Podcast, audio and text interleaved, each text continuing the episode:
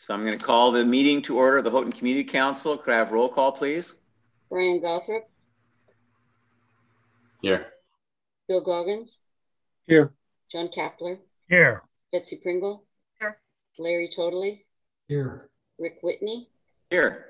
And Ruth Wright. Here. Thanks. Excellent. So tonight's meeting, we have a very limited agenda. We've got minutes to approve and then council member reports and comments. And if we have any members of the audience that care to speak to us, we will take their comments and any administrative reports, and that's it. So to get started, we have minutes from our meeting of January 25th. Of this year. Mr. Chair, before we start that, on the announcement of agenda, I have an item that I would like to ask for consideration to be added. Okay.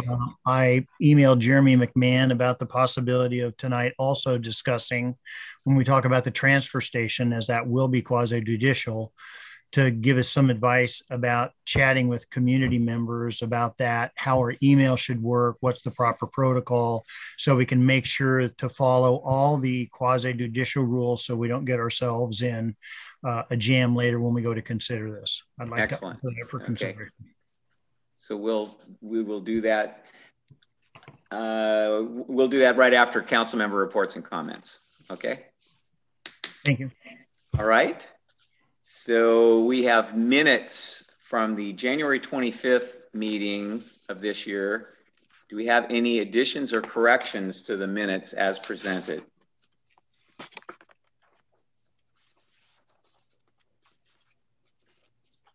Hearing none, would someone care to move to approve the minutes as presented? So moved. Or second? Second. All right, it's been moved and seconded to approve the minutes of the January 25th, 2021 meeting. All in favor say aye. Aye. Aye. Aye. Opposed? Aye. Brian, was that you were voting in favor, right? That was aye. Yeah, got it, okay. Then we have minutes from the February 22nd, 2021 meeting. Do you have any additions or corrections to those minutes? I do. You do. Okay, Larry. Well, at least the discussion item. We had talked, when we were talking about the Northeast Recycling and Transfer Station project briefing, item 7, I think there was I'm pretty sure there was a discussion item of to invite the city attorney on the role of the Houghton Community Council in the process. It came up in a lot of the comments. What role Houghton Community Council, and I think that should be reflected in the minutes. Okay. How would you like to, let's be specific in how we want it to read in the minutes so that we can have them corrected. I think I would just put out there is that the Houghton Community Council discussed inviting the city attorney to discuss the role of the Houghton Community Council in the approval process or the review process of the transfer station. Okay. That sounds good. Anybody have other additions or corrections?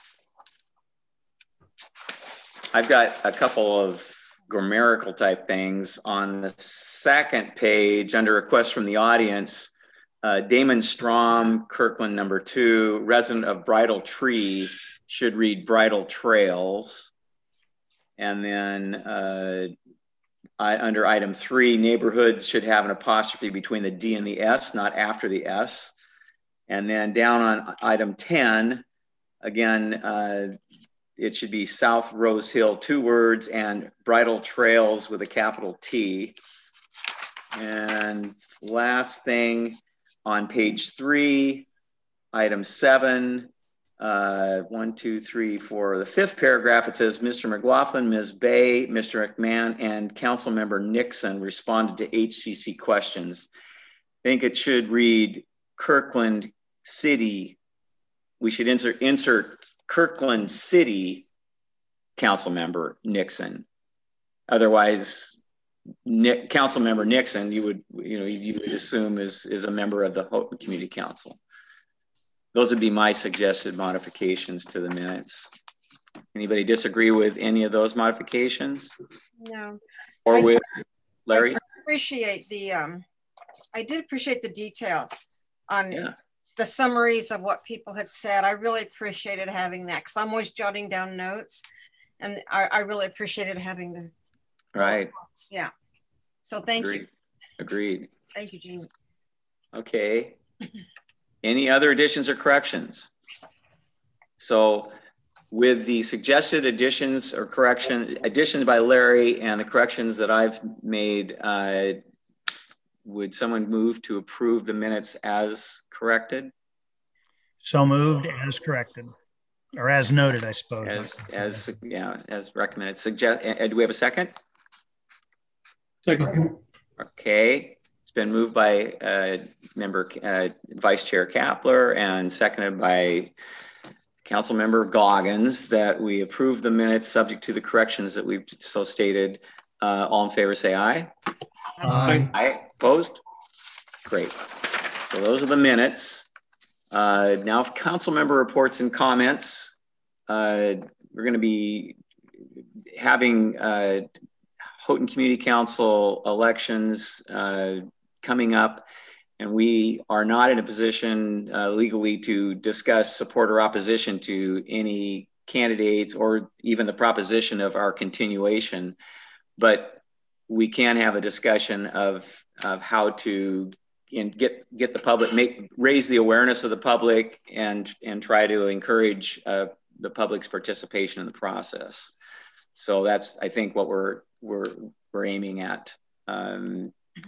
So do we have, Vice Chair Kapler has been a leader in this process. I'm gonna ask if John would care to talk about this in specifics. This kind of came up as a result of our discussion. I brought this up from the standpoint of what can we do? And our city attorney did send everyone a little brief on exactly what's allowed and not allowed. So whatever we do will be as individual personal members on the council to talk about our own journey on the council and through the election process. And I think that would be pros and cons about the council as well. I think it's pretty much that straightforward, because as we're acting out in the community, you're not acting as a member, excuse me, you're not acting as a voice of the council, you're acting as your individual voice for yourself. And then you can talk about the council from your viewpoint as yourself. We cannot make any public declarations that the council believes this or the council doesn't believe that. Everything has to be made essentially as you, pro and con. In the past, Central Houghton Neighborhood Association, we had a grid. It was actually something I'd written many, many years ago that kind of talked about who is the Houghton Community Council, what is their jurisdiction, what isn't their jurisdiction, how are they different from a neighborhood association. And the neighborhood association was pretty good about getting the word out. Sometimes they did mailers or just leaflets or whatever. Having Larry be part of the neighborhood association may make that a little awkward. So maybe if they wanted to take that on, Larry would not be charging ahead with that, but maybe if they had a vice chair or someone else. I don't know if Bridle Trails has a neighborhood association, and maybe they would like to get out there if they're for us, get some information out to their folks. You know, a point of information on that. I think that's actually an excellent point, Betsy, and I would almost ask that Jeremy take back to our city attorney the question of a council member acting as a dual role. From my standpoint, when Larry totally acts as the president for the chair of the Central Houghton Community Neighborhood Association, he's acting as a chair for that particular group, not a voice for our council as a whole. And when I read what the city attorney wrote, it is, when we speak, we're not speaking as a voice for the council, we're speaking as individuals. And I think if Larry does that when he's participating with the Central Houghton Neighborhood Association, I think that qualifies, but I would actually like to ask Jeremy if maybe his knee-jerk reaction agrees with that, and if he could have the city attorney opine on that, maybe. Certainly could, although I might recommend, if Larry has an interest in doing that, that Larry might give Kevin a call, or I can facilitate that to get a good understanding of what the boundaries and guardrails are on that. And are you taking any exception with what I mentioned in terms of what Kevin's email was to us? No, that's my understanding as well. Okay. Well, regardless of Larry's role, in the past, the Neighborhood Association did take an active role in supporting Houghton Community Council and educating people on it. So I think that is a role of a neighborhood association. If they have that kind of unique representation in the city, that they may want to support it, or maybe they don't want us anymore, and so then they would come out against us. But we do have a unique opportunity here because we do have an active neighborhood association. Yes, Larry. Well, a couple of things. First of all, John, I don't know if I've seen that email or whatever else from the city attorney. I don't think I've seen it. I haven't seen it either. They may have just sent it to you guys, you chairs. And then the other part was, so following the March meeting, because the Central Houghton Neighborhood Association has been focused on getting information out. And so in our meeting notes from our March meeting, I included as a preamble in the distribution list, as well as onto our website and our Facebook page, the following language. It's all factual, not pro or con any type of stuff, at least my opinion. At the March 22 meeting at the Houghton Community Council, the Houghton Community Council approved Resolution 2021-3 relating to the continuance of the Houghton Community Council.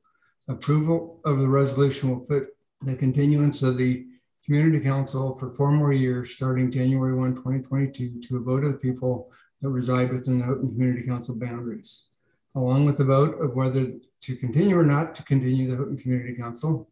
The November ballot will include elections for 7 Houghton Community Council member positions who will serve for 4-year term if the continuance of the Houghton Community Council is approved by voters.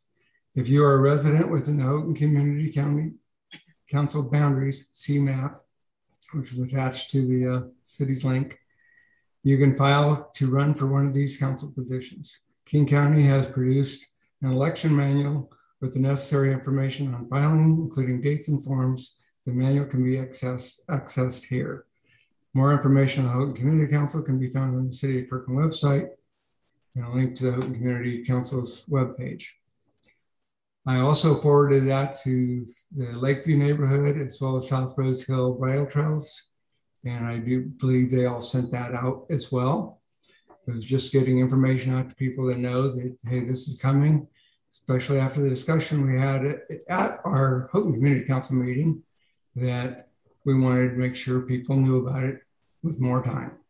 So whether I went beyond what I should have done and should have checked with the attorney first, that's what we did. No, that's excellent.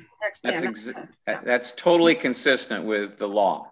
Yep. So from that perspective, I'm more than willing, since I became president of the Central Houghton Neighborhood Association, after, well, it was in May of 2017. So the last time this was actually already put on to a vote.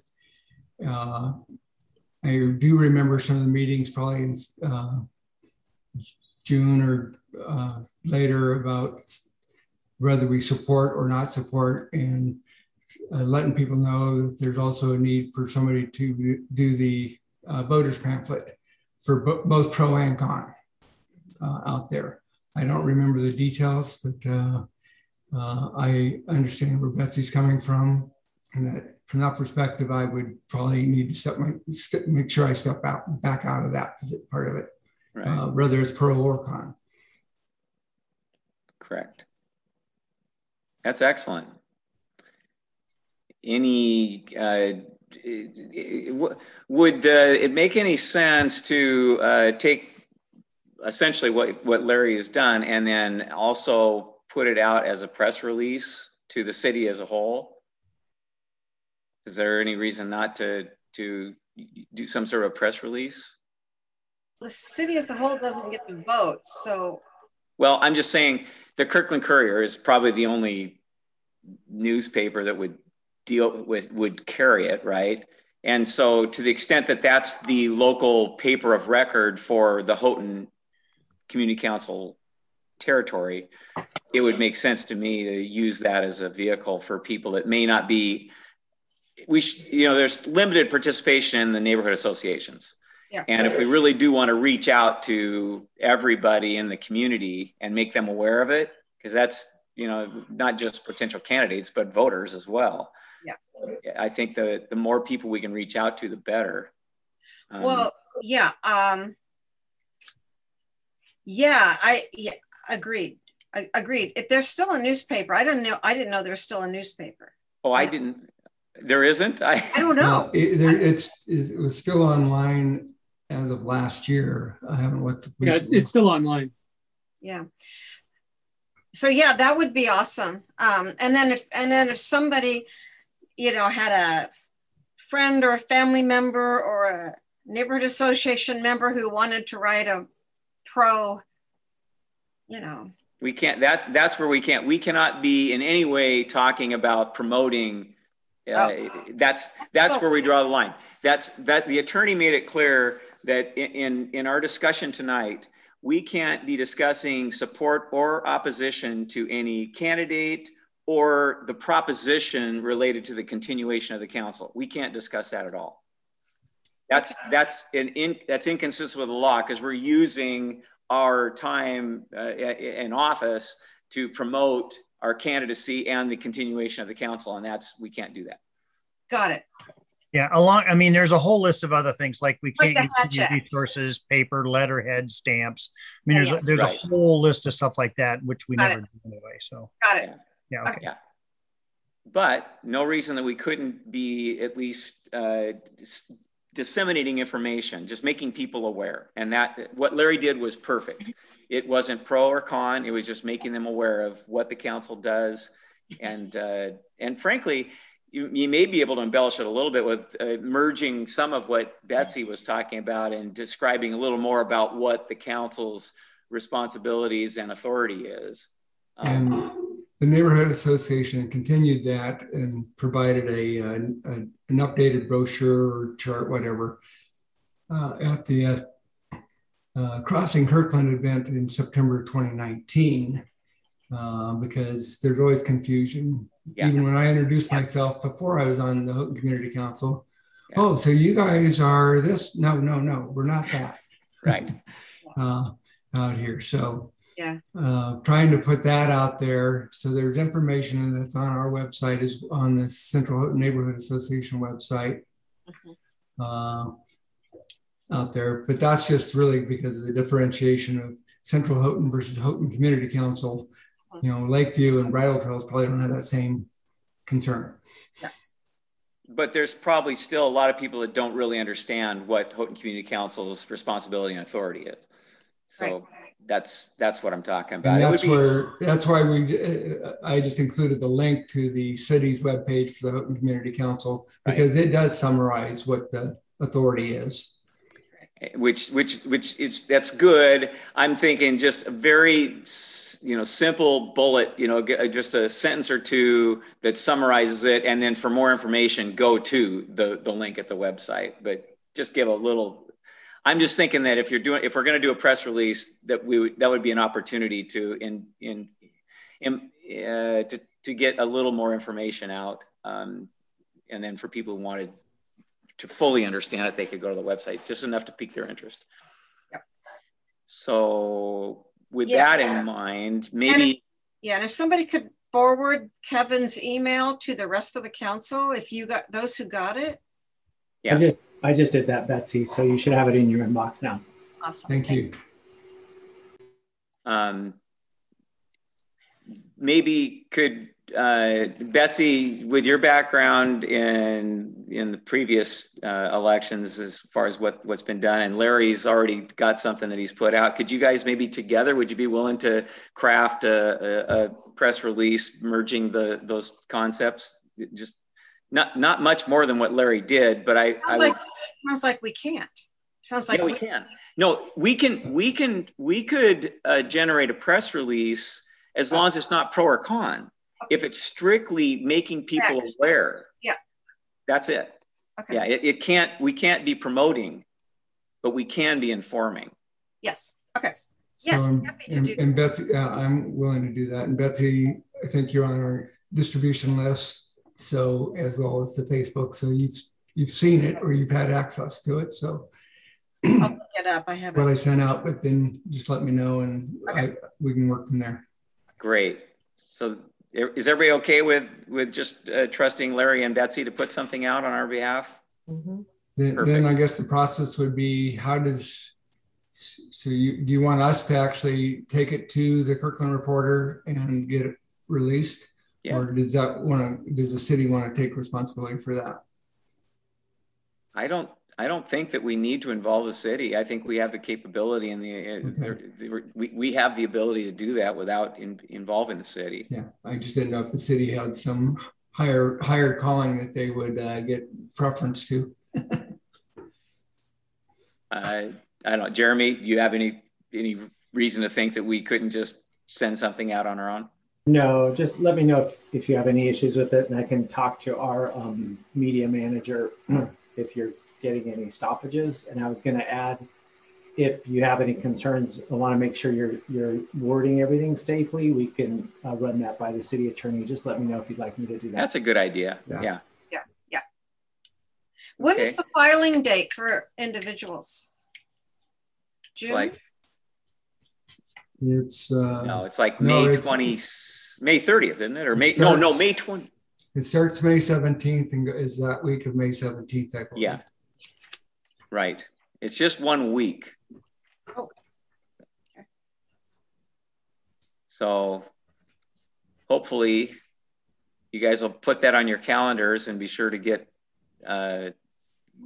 filed for a position, assuming you want to be reelected. I see a smile in Brian's face there. Yes, I have the packet, that page printed out here. Candidate filing begins May 17th, Monday. Online starts at 9 a.m. And then on Friday, the 21st of May, candidate filing ends online by 4 p.m., in person by 4:30 p.m. Yeah. Okay. Anything else on that topic? Does anybody know if I wasn't running, do I need to specify that I'm not running, or do I just not do anything? I think the failure to file makes it pretty clear that you're not running. If that was the case, yeah. Well, I mean, my concern is what if it goes unfilled? Yeah. If people know anybody that wants to run or you think would be good on the council, you should get the word out if we know there's going to be an opening. Right? I mean, that's yeah. That would be. I think there'd be the neighborhood associations could certainly disseminate that. That'll be interesting to see more than one person run for the same seat.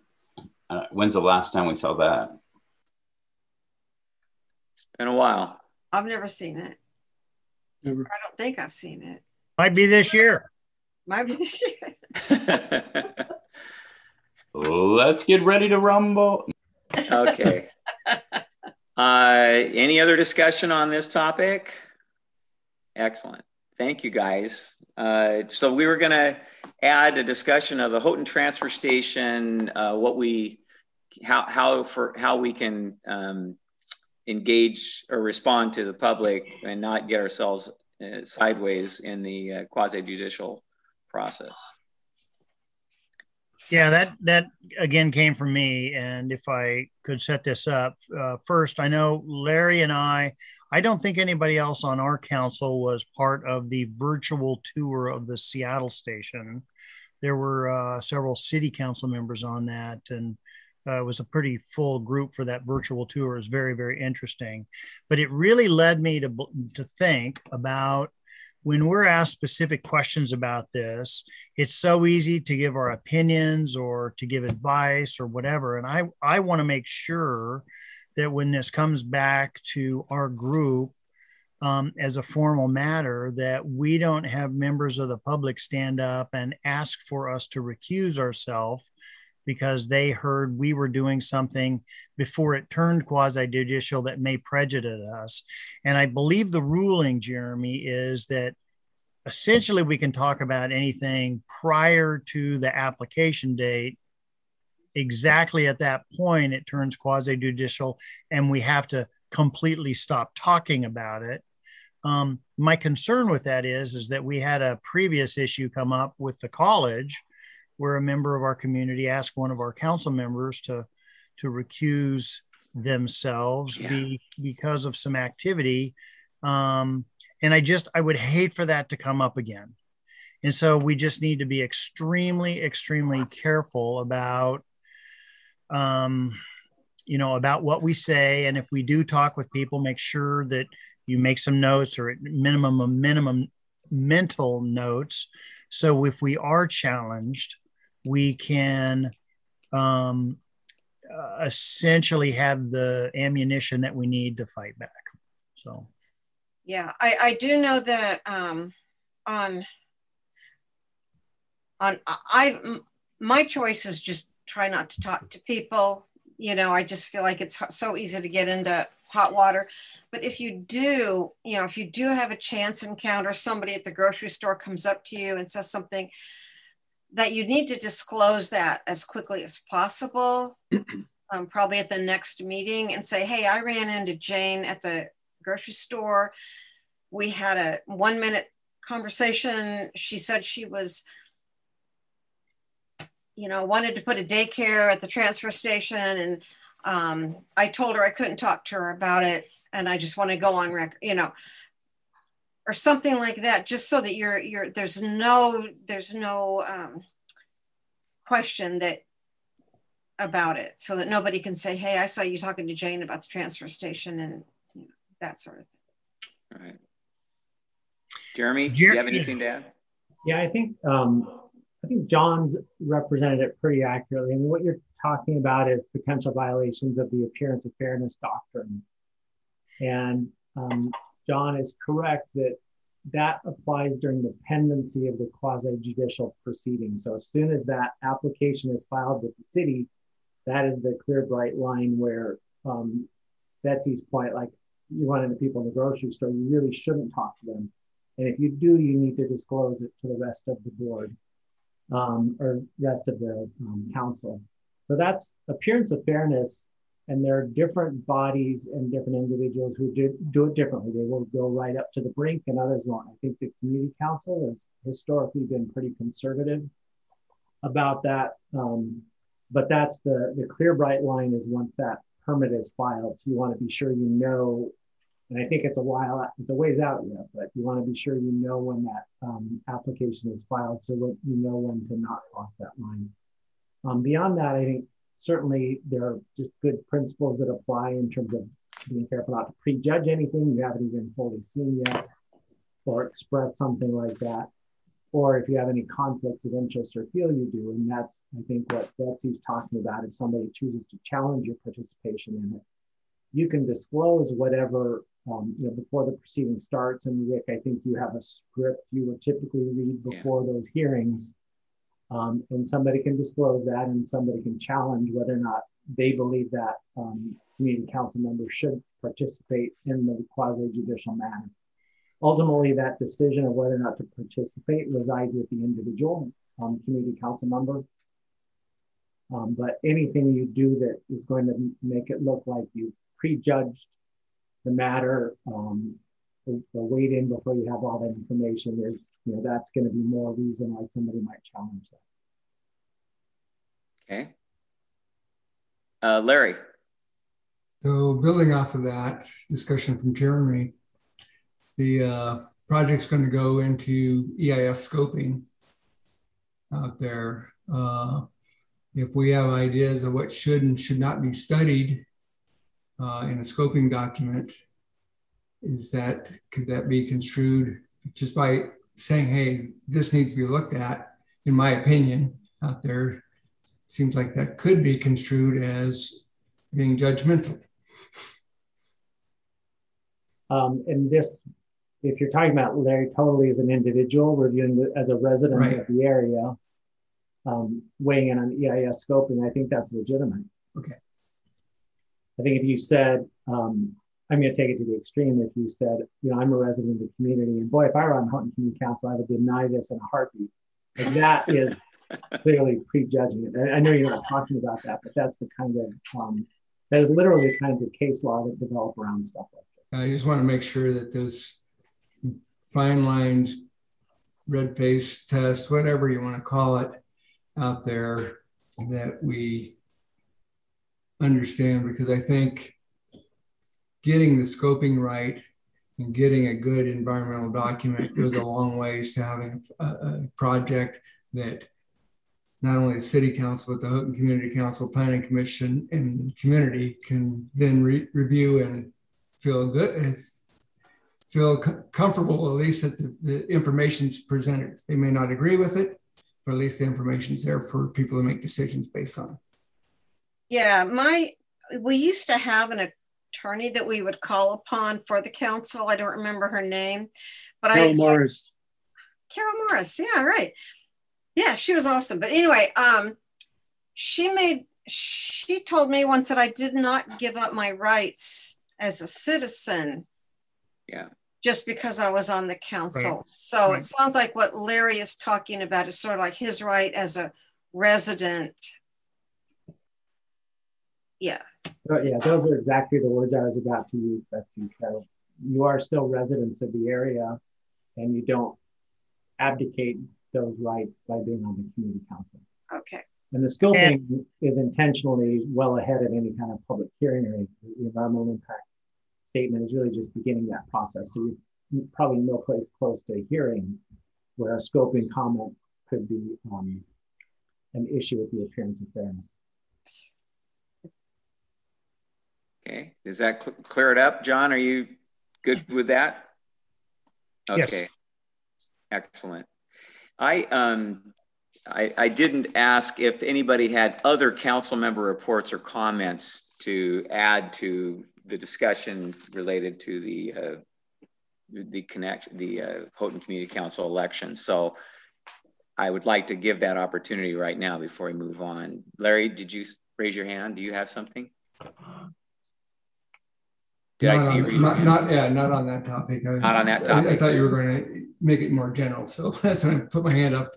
Oh, I'll give you a chance, but I mean, this is council member reports and comments is pretty general. It could cover just about anything. So, if you have something that you want to bring up, what I wanted to bring up was it's still related to the Northeast Regional or Recycling and Transfer Station. So I've signed up on the listserv for King County as an individual to get information for that. And they had a siting advisory group meeting in March. And I signed up back in February, didn't get notice of that. So I reached out to their project manager, Margaret Bay, of, hey, how come we didn't get notified of that through the listserv? Yeah. And she got back to me and said, oh, well, the next meeting will be April 28th, which is 2 days from now. And haven't got a notice of that either. And I went to their website, and their website hasn't been updated since March 25th. So I'm really concerned that although there's a public process and you can keep up to date on it, they're not updating it out here. So to me, I'd like to decide, is there a formal process that we can go in and say, whether it's through Kirkland Solid Waste or City Council, that the community is not being notified as it anticipated through the King County process? And I think that disturbs me as a citizen as well as a Houghton Community Council member. Yeah. Jeremy, I see you've got your hand raised. No, I didn't. I think that's a digital artifact, but oh. I do. Larry, if you have those specific examples and you send that to myself, John McGilvray, and the mayor, then maybe we can follow up with the county on their timeliness.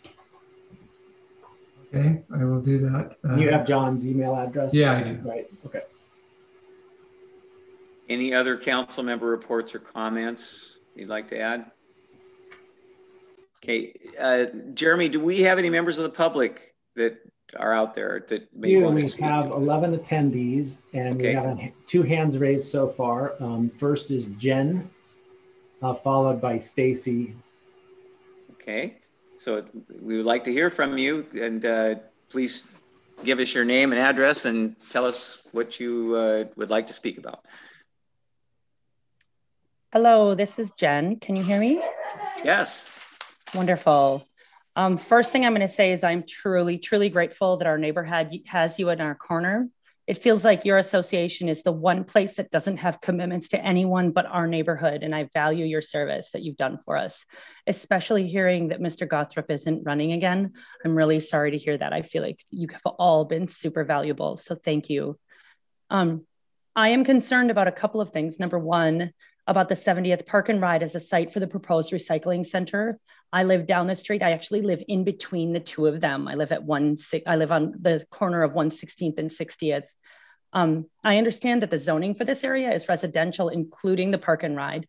It is concerning that this immensely loud, smelly behemoth and all the accoutrement of trucks with their fumes and jake braking, sounds of crushing metal, et cetera, would share a property line with the adjacent family dwellings. What can we do to protect them? And can you as a group help us with this? I want you to understand that we are pushing to be notified about everything. I'm a part of the group, the Friends of Taylor Fields, and we are pushing the county to alert us about everything, but they're not doing it because they want to. They're doing it because we are in their faces about it. And so I am concerned that they are doing exactly what they want to do. They're reverse engineering everything to get exactly what they want. And we are sending email after email after email. And now we've been informed that they're going to put they're going to close Cedar Hills on weekends. And so now we're going to have up to five open garbage trucks in my backyard, literally in my backyard every weekend, starting July. And I got to tell you, we've already got rats from the current transfer station. We've got fruit flies coming all the time. I mean, we start with fruit flies I'm surprised we don't have them yet from April being warm. And I'm about to put vinegar out just because they come so early here. They ended up not telling us. We ended up finding out a really bizarre way that they were going to add these trucks to us, to the station for the weekends. And I'm really disturbed about how little they care about the fact that we've got a neighborhood here. We are a neighborhood. They're between 116th and, or 60th and 67th. I think we have between 30 and 40 children that are all under the age of 16. And most of them are under the age of 10. And we are dealing with these trucks rolling by us at all hours of the day, starting at 7:30 or earlier, sometimes at 4:30 in the morning, until 9 o'clock at night, every single day, including Sundays. They swing wide on the corner. They do not observe the road as well as they could. They are beeping outside my house because they're making people back up on 116th.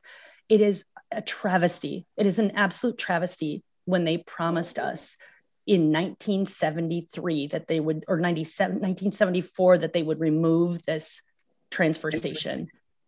It is still going. It is still going. And this is a fight that has been in the newspaper since the 60s. And they're still doing the same thing. And I don't know who else is going to stand up for us. So I'm really grateful that you're in our corner. Thank you so much. And before you leave, I should have asked this from the beginning. We need your full name and also an email address. Since this is being conducted virtually, we need that. That is in lieu of having your physical address. I will give you both of them. My name is Jennifer with a G.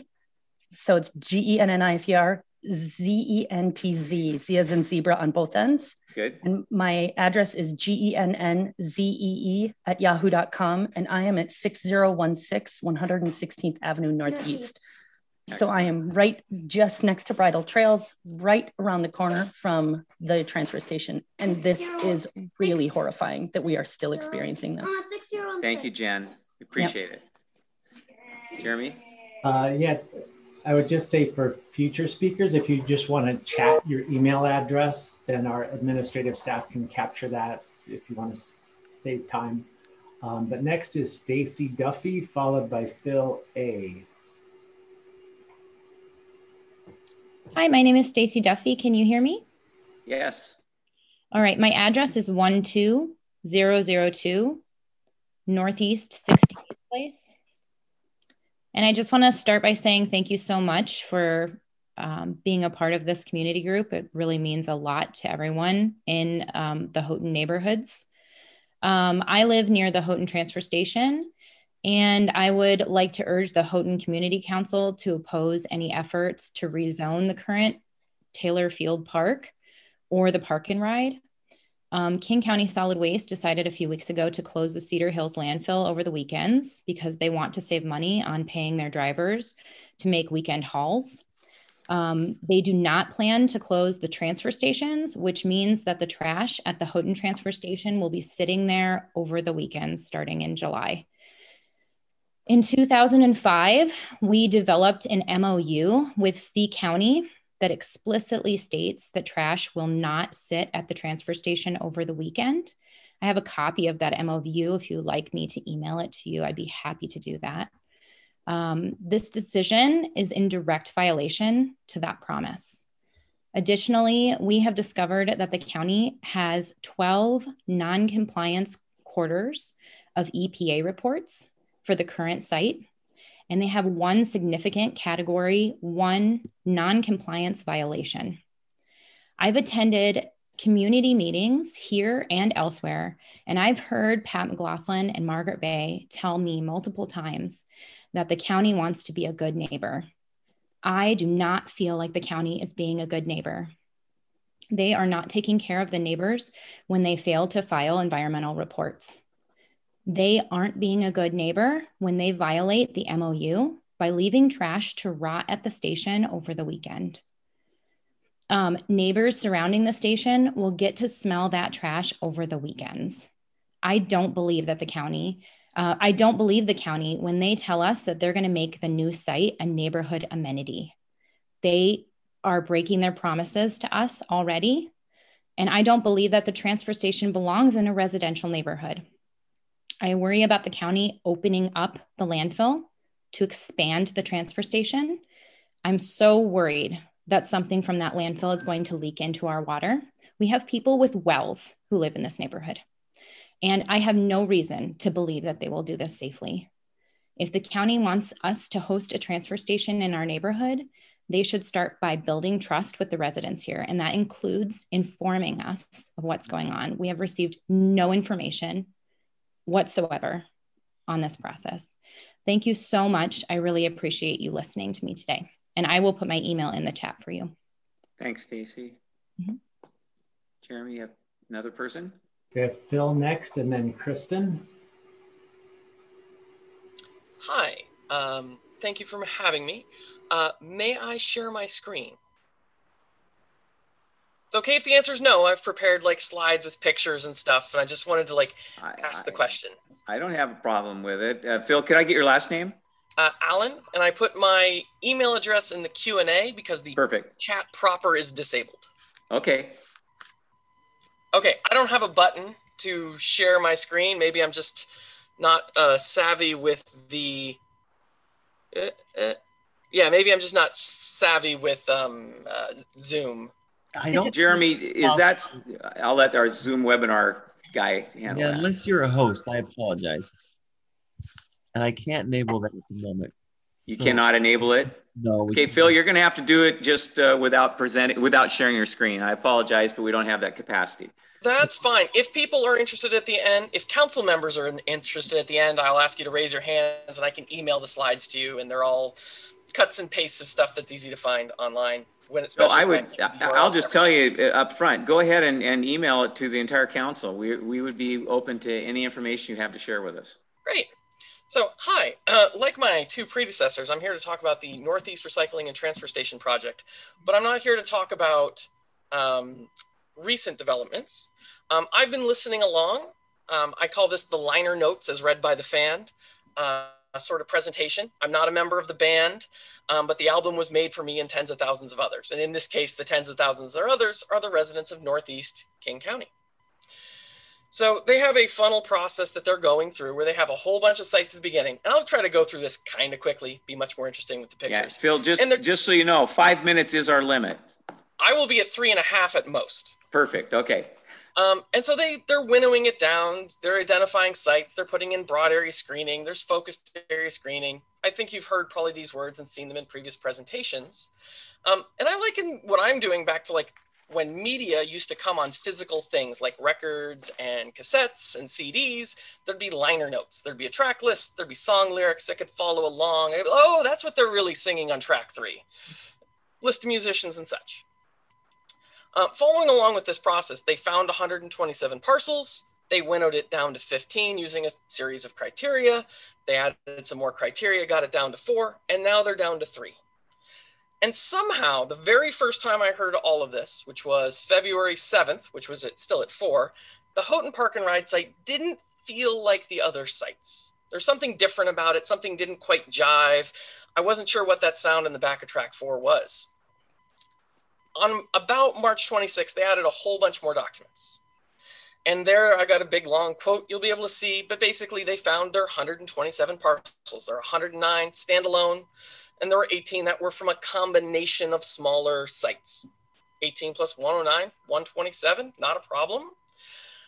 But I can't find the park and ride anywhere in their lists. They actually have lists to every single site. They have maps, everything. I can't find the park and ride. I can't see where it got included. It seems really strange to me that it's in the list because it's significantly smaller than the next smallest one. The next smallest site is exactly 8 acres. There's 49 sites in the 8 to slightly under 9 range, and there's 0 between that and the current park and ride. And so still something feels really odd. It doesn't belong. There's something odd about the process. Something feels odd about the process, at least. So I've sent some emails to King County Solid Waste, and on April 5th, I got invited to a meeting where several residents from Houghton met with several representatives of King County Solid Waste. And this is much appreciated. I loved the new documents coming in on March 26th. It was like getting a couple of more pages for the liner notes. The meeting with the band, that was awesome. Got a bunch of information. But I did ask about how did the park and ride get there? And the representative from King County Solid Waste indicated that they had had their eyes on the Houghton Park and Ride for years. They were interested in it, and they were interested in the challenge of building on it.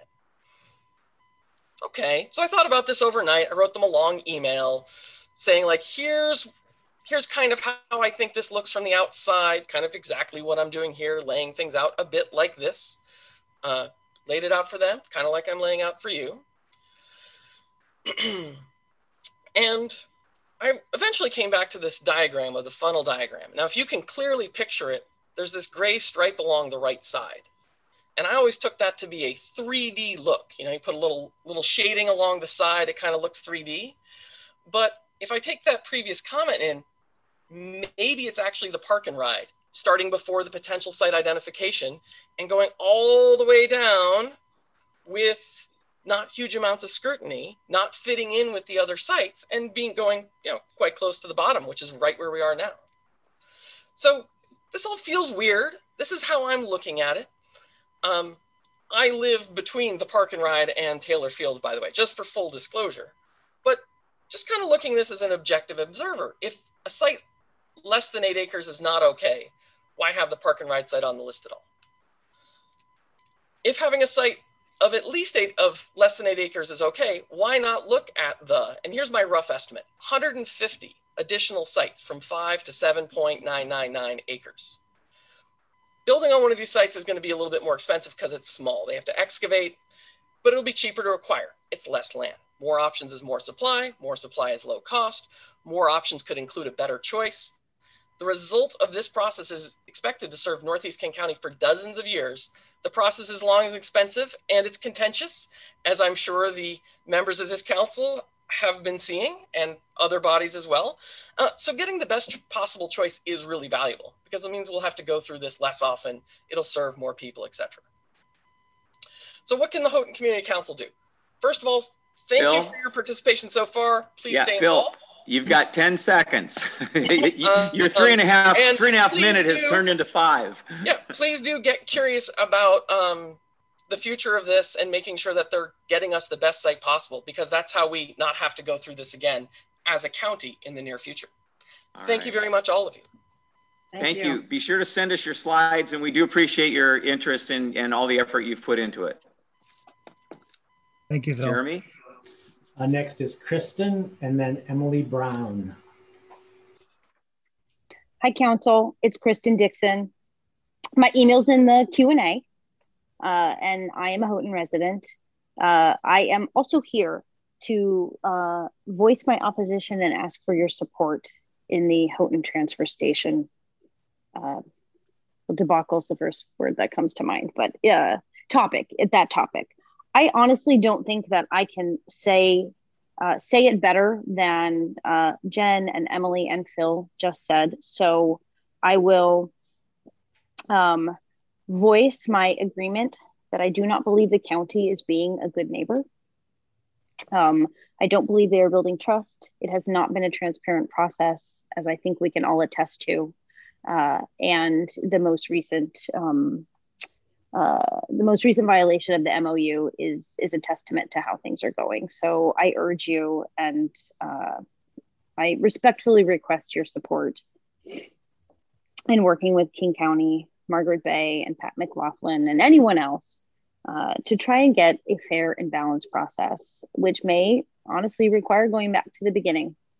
I will also mention, as a former resident of Fremont, I have also been to the North Seattle Transfer Station in the Fremont neighborhood. I think the word neighborhood is a misnomer there. For those that did take the tour or have been to that transfer station, it's actually not in the middle of a residential neighborhood. It's on Northeast 34th. Brooks Running facility is next to it, and a parking lot's on the other side. It's not situated in the middle of a neighborhood, smack in the middle of a neighborhood, the way that the Houghton Transfer Station is. So it is absolutely not analogous. So if you haven't been there, I urge you to go see that site, because it is not residential, not the way that Houghton is at all. So please don't consider that to be similar until you see it with your own eyes.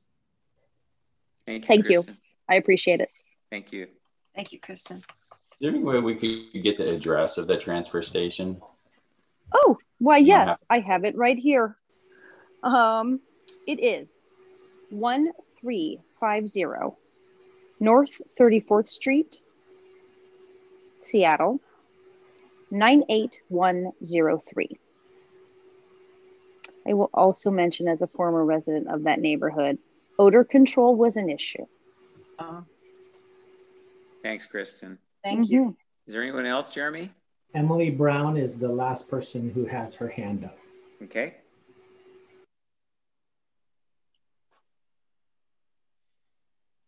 Hi, Emily. Hello, can you hear me okay? Yes, we can. Okay, great. So my name's Emily Brown. I did put my email address in the question and answer. And I live on Northeast 64th Street, which runs directly into Taylor Fields. And I basically want to just add on to everything that everyone so far has said. I mean, I'm not going to go through everything that they've said, but I agree with all of it. And, I think just probably the biggest things are just that the county has not been a good neighbor in any way. I've lived here for 14 years. And in the last 14 years, I've received many mailers telling me that the county was closing the transfer station. And I remember every time receiving a mailer thinking, stop wasting paper and money mailing this to me, just close it already.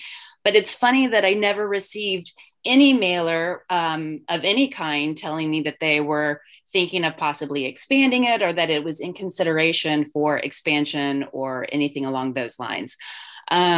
So just, again, they have not been a good neighbor in any way. And I just you know, our neighborhood, as you can tell, we are getting organized. We have a group of over 100 of us who are working to not only stop the expansion, but to hold the county to their decades-old promise of closing it.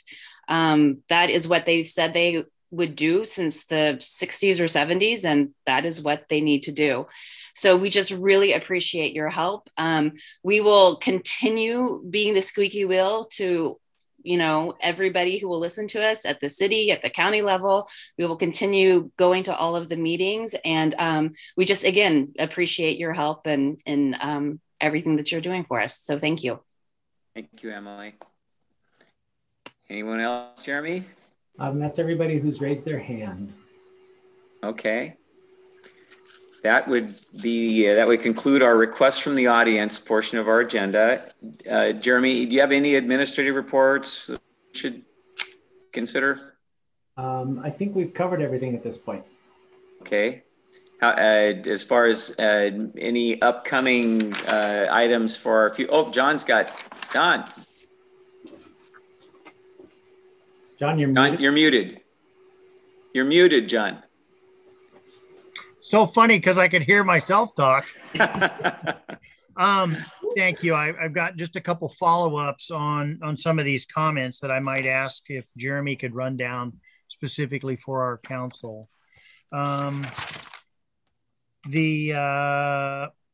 Stacy Duffy mentioned the memorandum of understanding. I looked it up quickly as she was chatting to make sure that I was seeing exactly what was talked about and what I remembered. And in that memorandum of understanding, I will tell you, it's on proviso number 2, it discusses prohibit any overnight parking. But as I have found, very cleverly woven into this memorandum of understanding are lots of caveats and provisos. And the first bullet says, will be addressed in an addendum.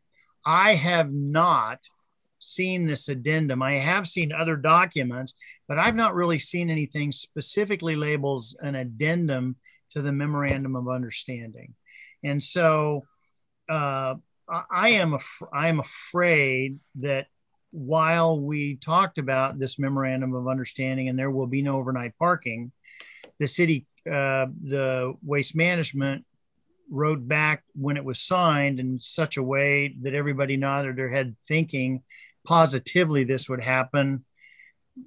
And it's kind of the fake left go right. And so if you could find the memorandum of understanding addendum and get that to us so we would know exactly what that is.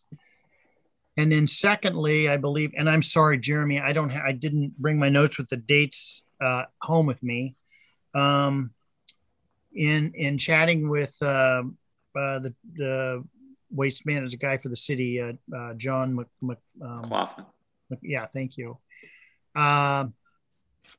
There's a couple of more documents, and that may actually be the addendum, but it's not an addendum. I don't know, but in the memorandum of understanding, it specifically uses the word addendum.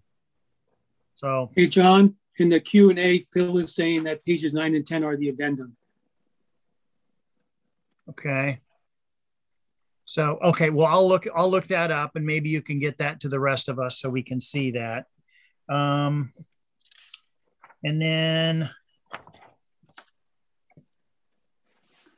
the next question is from the standpoint of overnight parking.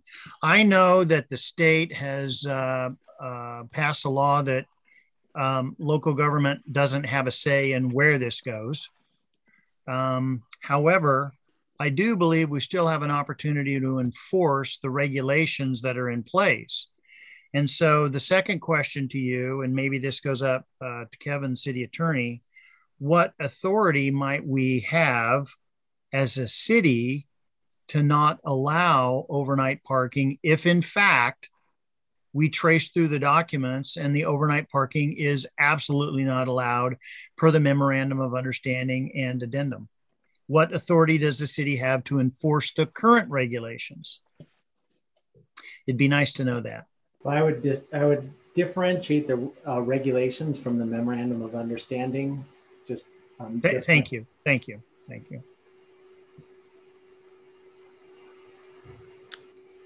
Okay. Anything else? Betsy? Pursuant to what John just brought up, Jeremy, can you make it really clear to us what our authority is in this regard?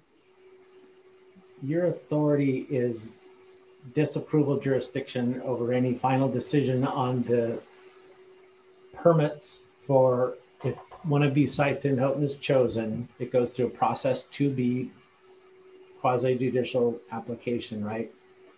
So that is a hearing examiner process with a recommendation onto City Council. And because it's within Houghton jurisdiction, that would be a joint hearing, similar to Northwest University. So we'd have a joint hearing with the hearing examiner. The community council and hearing examiner would pass a recommendation onto City Council, who would make the decision on the application and the permit. And then that decision comes back to the community council. If it's approved, you can disapprove it. If it is denied, then you don't need to do anything. But do we really have the approval? Do we really have the authority to stop this? I mean, if the city can't stop this, I mean, does our disapproval really have that teeth? Those teeth? I mean, what I'm describing is your authority under the Kirkland zoning code and the municipal code. Right? I know that, but I mean, I gave you a really brief primer at the initial kickoff meeting about state statutes and the Growth Management Act that deal with essential public facilities.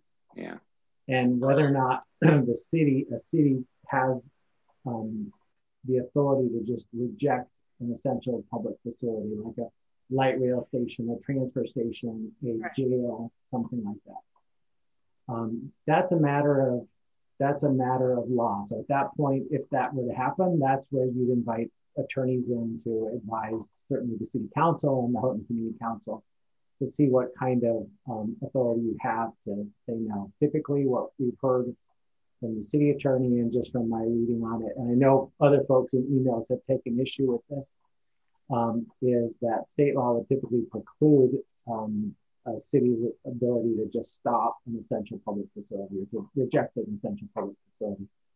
There is authority to reasonably condition. But, Jeremy, you're not coming through clearly. Can you speak a little louder? I'm sorry. I'll move up a little bit closer. So are there parts of that you didn't catch, Rick? I was able to, but I had to really listen closely because it wasn't that clear. Sorry about that. It sounds like you said that because it's an essential public facility, it's grayer area as far as what denials there could be. However, we potentially could put conditions on the development. Would they have to do that? Right. You can, what the law says is you can reasonably condition it. Yeah. Reasonable condition. I wouldn't, if I were a community councilman, I wouldn't go into it just thinking I had no authority here. I wouldn't be able to exercise my jurisdiction. I think really it's like, how does that state law and the Growth Management Act for essential public facilities apply to this if you get an application for one of the two sites in Kirkland. And then I think it's a matter for attorneys probably to start to look at that and give advice on where we stand on that, what legally we should or shouldn't be doing as we review and condition or approve or deny the facility. That's about the best advice I have. And I think I sent the state law in a previous packet, which speaks for itself. I know folks who have been watching these proceedings and others have been Googling it. I've been Googling it. You can Google it. And there's just a lot of different case laws around it. So the clarity in the state law seems clear in its words. And I think it's really a matter of attorneys to interpret the applicability of it in this case. Okay. Thank you, Jeremy. Thank you. I see a hand raised by Jim. Is that, no, never mind. I think that was, all right. So any other administrative reports, discussion? If not, then I am going to adjourn this meeting. And I would encourage you all to check your city email for an opportunity to just talk socially afterwards. So, thank you all. Hello, wait, can you hear me? Yes. I'm sorry to interrupt as you're finishing. I'm really grateful for the time. Jen, yeah. I'm sorry, but we don't allow, you had your opportunity to speak. We don't allow people to come back in afterwards. And so feel free to send us an email with whatever you wanted to convey to us, okay? Thank you. Meeting's adjourned.